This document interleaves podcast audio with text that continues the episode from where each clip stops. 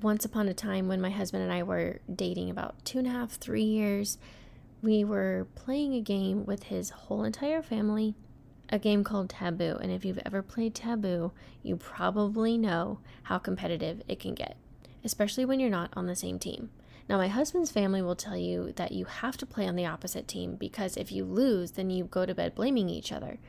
But I since have realized I need to be on the same team as my husband because I am too competitive to go against him.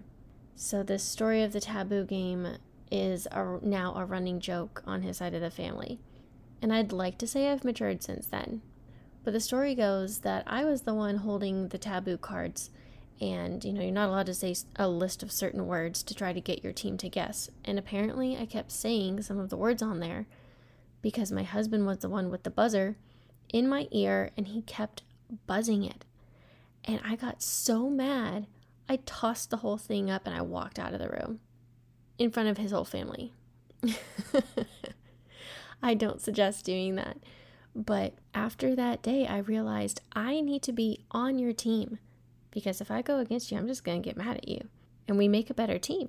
So in today's episode, we're going to be talking about differences that might be causing a divide and even honestly leading up to divorce.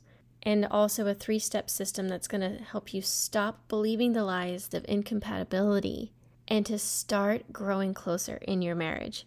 So go grab your coffee and get ready, because here we go.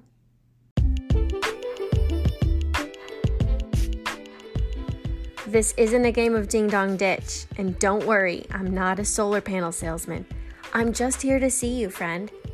Whether you have spit-up stains and cluttered counters, or you're still in your heels from work and just getting dinner started, take a minute and come sit with me. Welcome to the Jar Podcast with your host, Lydia, certified teacher, homeschool boy mom, oh Lord help me, and marriage ministry leader, bringing you tough lessons from my own journey to soul health and wholeness. Together each week, we'll discuss our struggles, pain, and shame. We'll combat labels and lies with biblical truth, and we'll work through our mess and come out stronger, more confident, and rooted in our identity in Christ.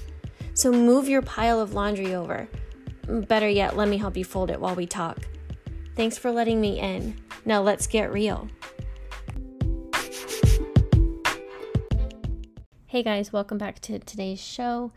If you aren't a part of my Facebook community, you can find it at Christian Wife and Marriage Community on Facebook, or you can click on the link in the show notes and join us there because we, we tell some funny stories like I just did, but we also challenge each other to grow as individuals and as wives uh, so that our marriages can be honoring to God and so that our identities can be firmly rooted in Christ. So going back to this topic on differences, you know, what used to be cute when we were dating, it's just not so cute anymore, you know what I'm saying? Some things are funny in retrospect, but more and more, you probably find yourself saying things like, well, I'm this way and he's that way. Or, you know, this is just, I've always been this way, it's just who I am. Or I'm A, B, C, D, E, F, G on this personality test and he's H I J K L M N O P. So we just don't understand each other. We are just so opposite. In the beginning, maybe opposites attracted, but especially if you're in a bicultural marriage like I am, differences are all over the place. In almost every way imaginable, we are different. And so if you find yourself either becoming aware to differences, if you're newlyweds, or if you've been at this game for a long time and you can spit off differences left and right, what do we do about them?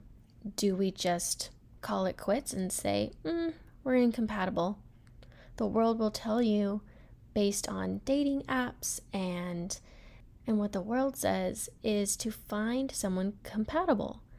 And they almost don't ever match you unless certain criteria are compatible.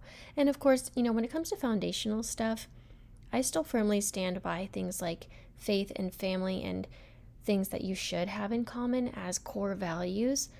But there are all kinds of differences. To me, that just stems back to the fact that God created us in his image, and yet we are all unique. So his his personal touch is on every single one of us. Deep down, it's the understanding that God made me this way, and he made my husband this way, but that doesn't mean that something's wrong with God's design. If there's sin involved, that's a whole nother story.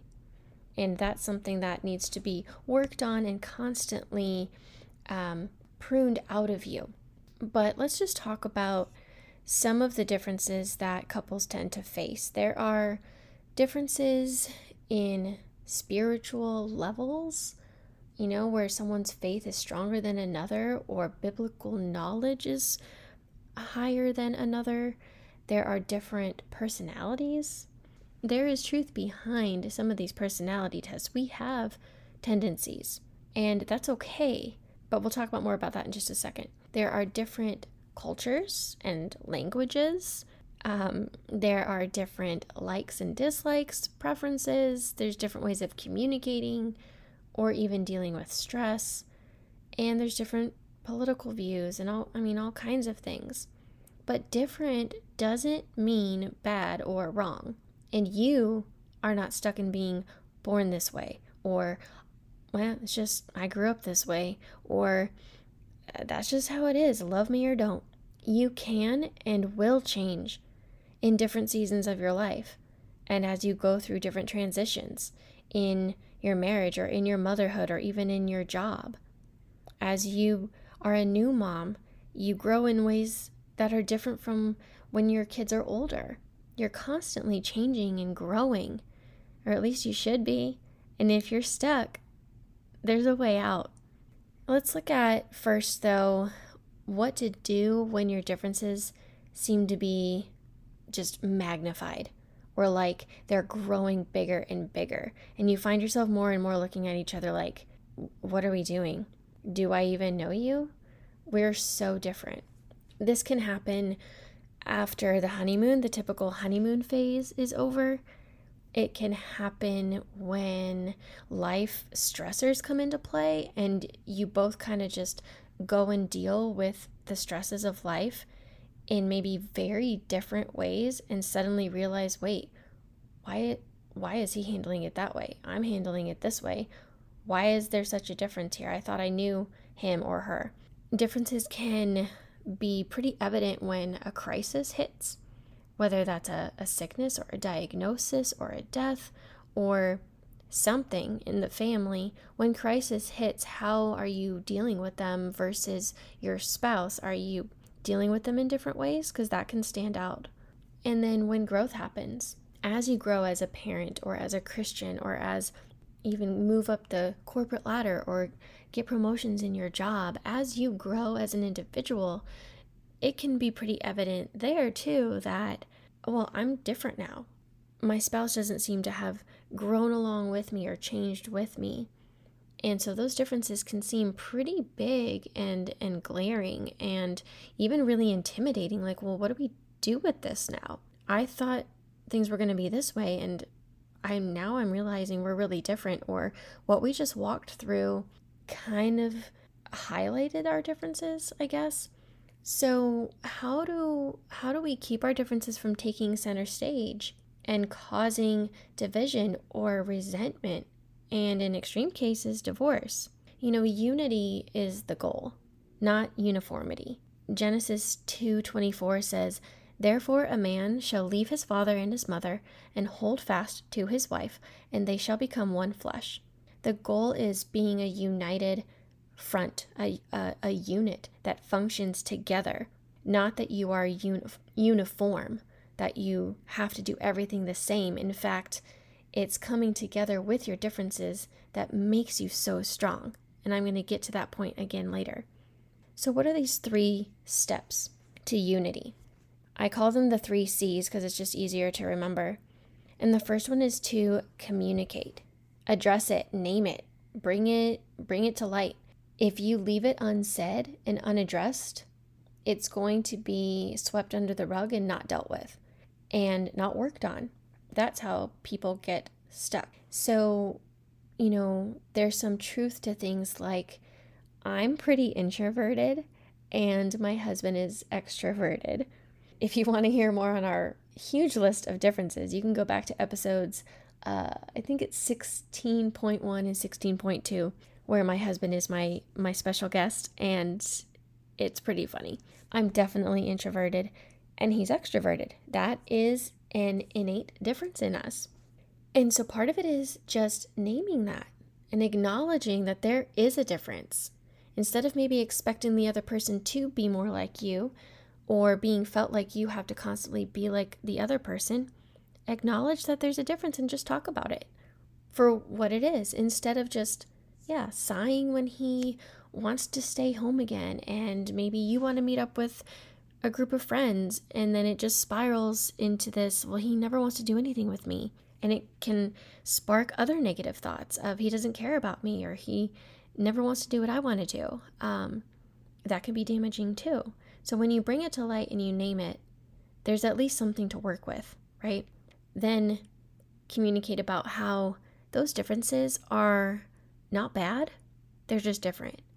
Just because he's one way and you're the other way does not mean that he's wrong and you're right, and vice versa, because I know some husbands are listening too. So after you acknowledge that neither is good nor bad, express... Take time to communicate and express what what is hurtful or maybe hinders you about how the other person is. Maybe you get hurt along the way when, if he's extroverted and really wants to go out and do things and you're introverted, but you haven't expressed that.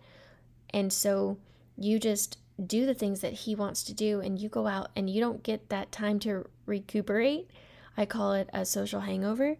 Um, then that can be hurtful to you, or at least feel like it is. So communicate about what might help you. Just be open and honest about how maybe some of your differences can tend to make each other feel. And then discuss what what can you agree to disagree on. Not everything has to be a huge, hairy deal. Some things might be kind of lifelong little idiosyncrasies or tendencies or choices that the other person has or that you have. Communicate and figure out what's possible for us to kind of overlook and give grace to each other on and let go of in the end, and where can we meet in the middle. Which brings me to number two. The second C is to compromise. A lot of people might kind of shy away from that word, thinking, well, I shouldn't have to compromise who I am. They should just love me for me. In a marriage, when unity is the goal, there is a level of compromise. And I'm not making this up. Ephesians five twenty-five says, "For husbands, this means love your wives, just as Christ loved the church. He gave up his life for her." There's a level of sacrifice that comes with compromise. If God is love and we are walking with God and we love each other, then expressing that should be in a form of sacrifice in a way that is God honoring. So how do we do this? How can you come toward your husband, or husbands that are listening? How can you come towards your wives? Where can you make room for them and the things that they prefer or that they like? After you communicate about what's important to you, what can you allow? What different activities can you start to participate in? That might stretch you to try new things, or agree on what, you know, what you're comfortable with, and give each other the encouragement by joining in, you know.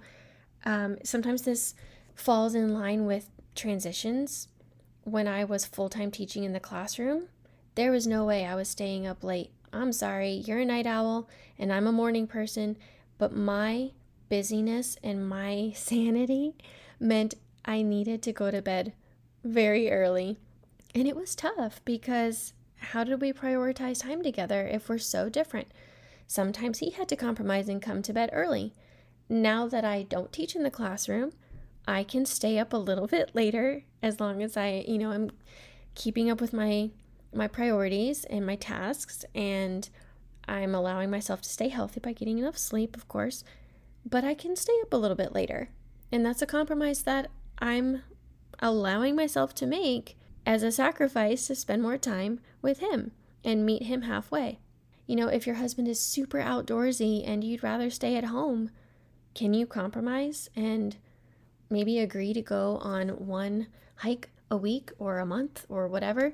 That just comes back down to communicating about it.